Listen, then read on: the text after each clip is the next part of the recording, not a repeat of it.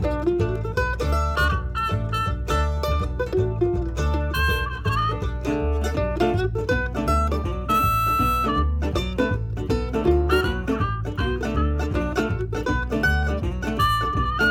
and welcome back to the Homegrown Horticulture Podcast. Today we are talking with Diane Alston, lead entomologist with USU Extension, and she's going to talk about keeping box elder bugs out of your home. We are also going to talk about winterizing your garden area. What can you do so that you'll be ready to go and have a successful garden next year?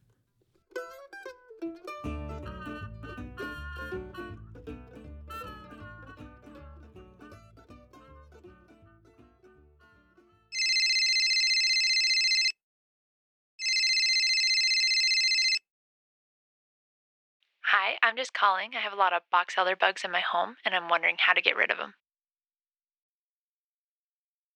Today we're going to talk about box elder bugs. They are a native insect to the western US, as well as their primary host, the box elder tree. And that's the reason that they're here and can be very numerous. Although they are a native insect, they can become very abundant. They are not an economically damaging pest in most cases, but more of a nuisance pest. Box elder bugs are generally not a garden pest for either your vegetable garden or your flowering plants. However, there are a few uh, types of situations where they can become a problem, such as feeding on ripening peach fruits, where large numbers mass on the fruits and they can cause uh, damage at that time. But one of the reasons why they are so abundant is that nothing likes to eat them. They have a repulsive odor and flavor to them. And so they're not very attractive for predators such as birds or other insects to feed on.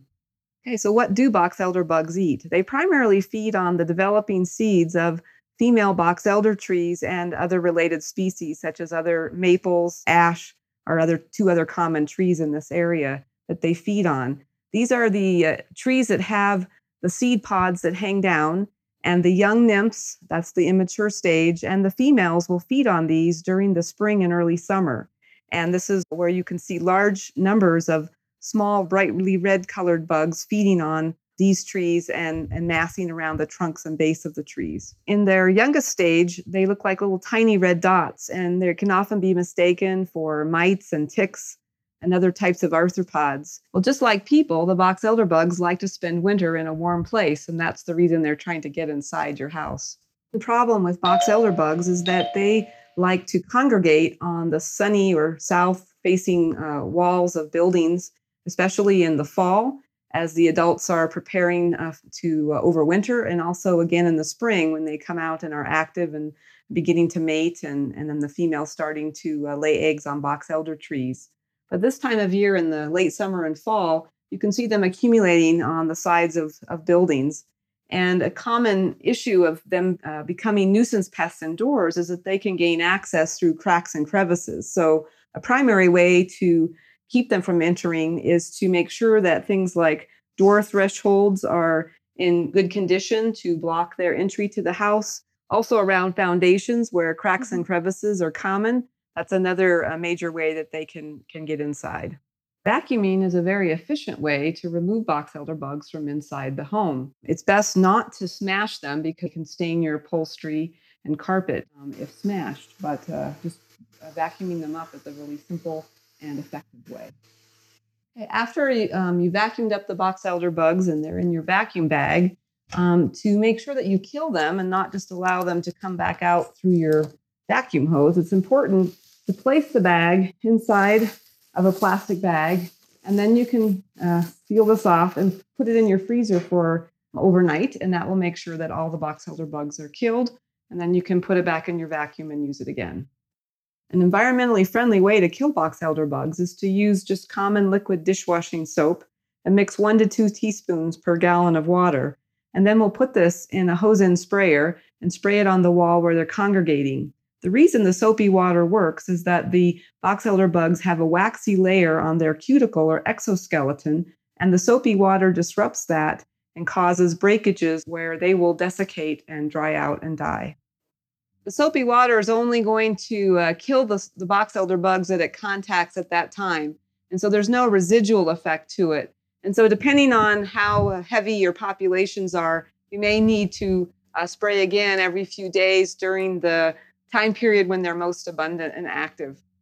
To sum it up, box elder bugs are a native insect to the western US. Um, they're very abundant here, uh, at least in part because there aren't many predators or other animals that like to feed on them.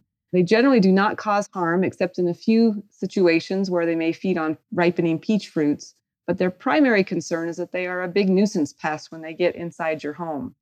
We've talked about a few key ways to prevent their entry into buildings and to wash them off the outside with a very non toxic soapy water solution.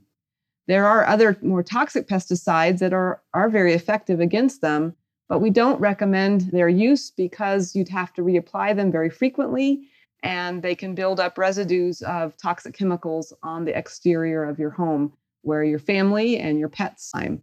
So it's best to uh, go with something environmentally safe, such as the soapy water, or washing them off with just straight water, or using some kind of uh, physical activity, such as vacuuming or sweeping them off.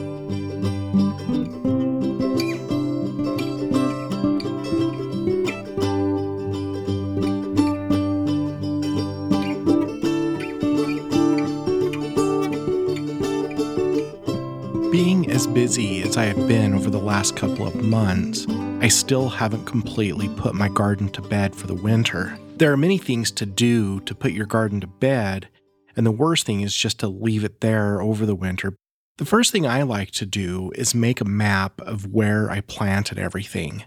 I have limited space, and to practice crop rotation, I like to map out where I had what so that the next year I don't replant in the same spots, you know, tomatoes in the same place where I had tomatoes. But even further, you need to remember that rotation includes plant families and not just plants. So you would not want to follow up tomatoes with peppers or tomatoes with eggplants. Heaven forbid you put eggplants in your garden.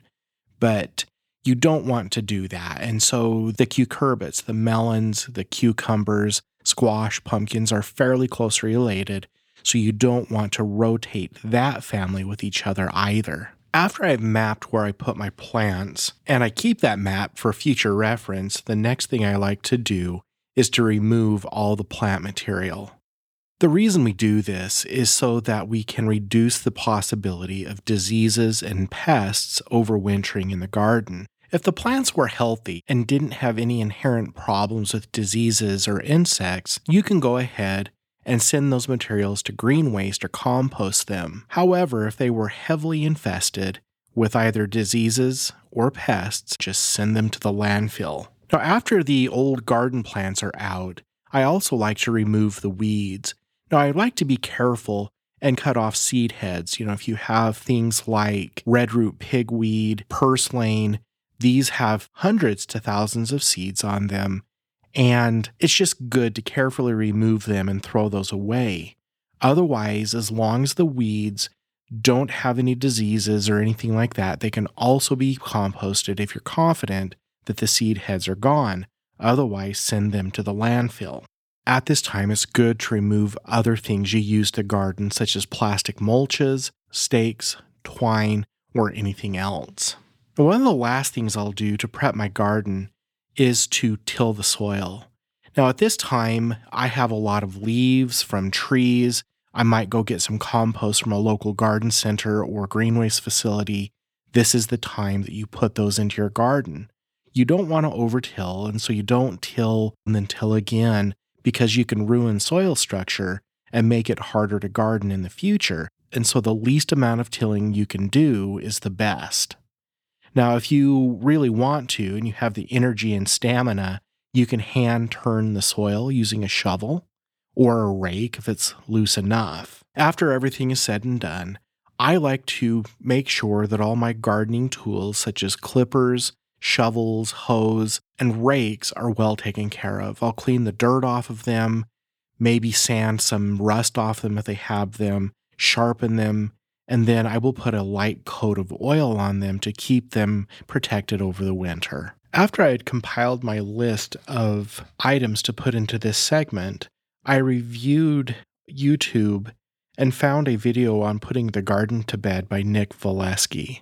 He is a USU research technician and coordinates Utah State University's vegetables integrated pest management programs. I found that our lists were very similar, and that wasn't intentional, but I guess what you do to put the garden to bed is what you do.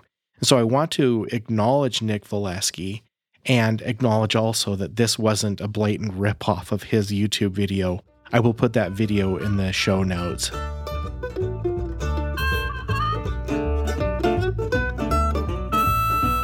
Thank you again for listening to the Homegrown Horticulture Podcast. The Homegrown Horticulture Podcast is a production of Utah State University Extension. Intro and outro music was provided by the Joy Drops and used under Creative Commons. Transition music was by Savannah Peterson, and it is used by permission.